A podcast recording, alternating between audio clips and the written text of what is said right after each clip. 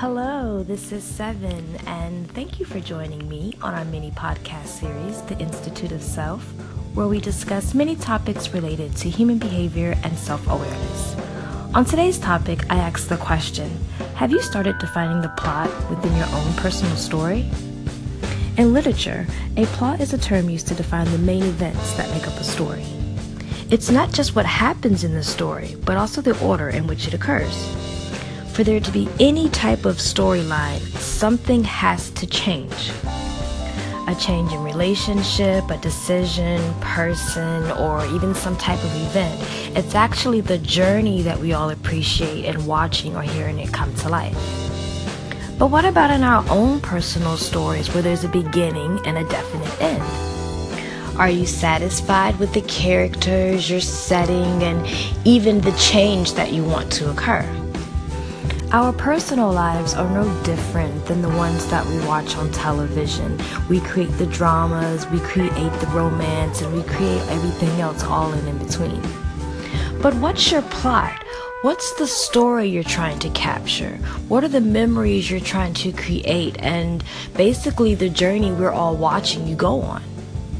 Is it a type of comedy or a drama, some type of quest for knowledge or romance? Or could it be just a series of short stories where you're jumping from one plot into another? Within our own personal lives, it's important to remember how much control we actually have with ourselves and those around us.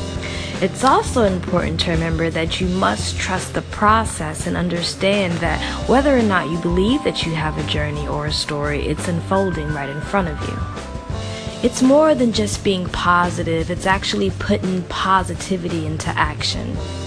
It's the difference between watching a film that we find as entertaining or one that is actually quite boring. Are you interested in your own story? Are you an active participant in your own story? Or is it safe to say we're watching some type of puppet theater and you're allowing others to pull your strings? Sometimes it's as easy as turning on some theme music and getting started with your day.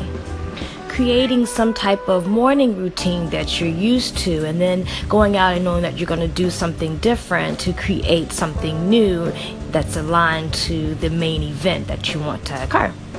In my own personal story, for example, I like to think that I have all of the elements within it. It's all entertaining, it's focused on a goal, and it won't be as boring when I go back and tell my grandchildren. So, what about you? What's your own personal story? What's the main event we're all waiting to watch occur?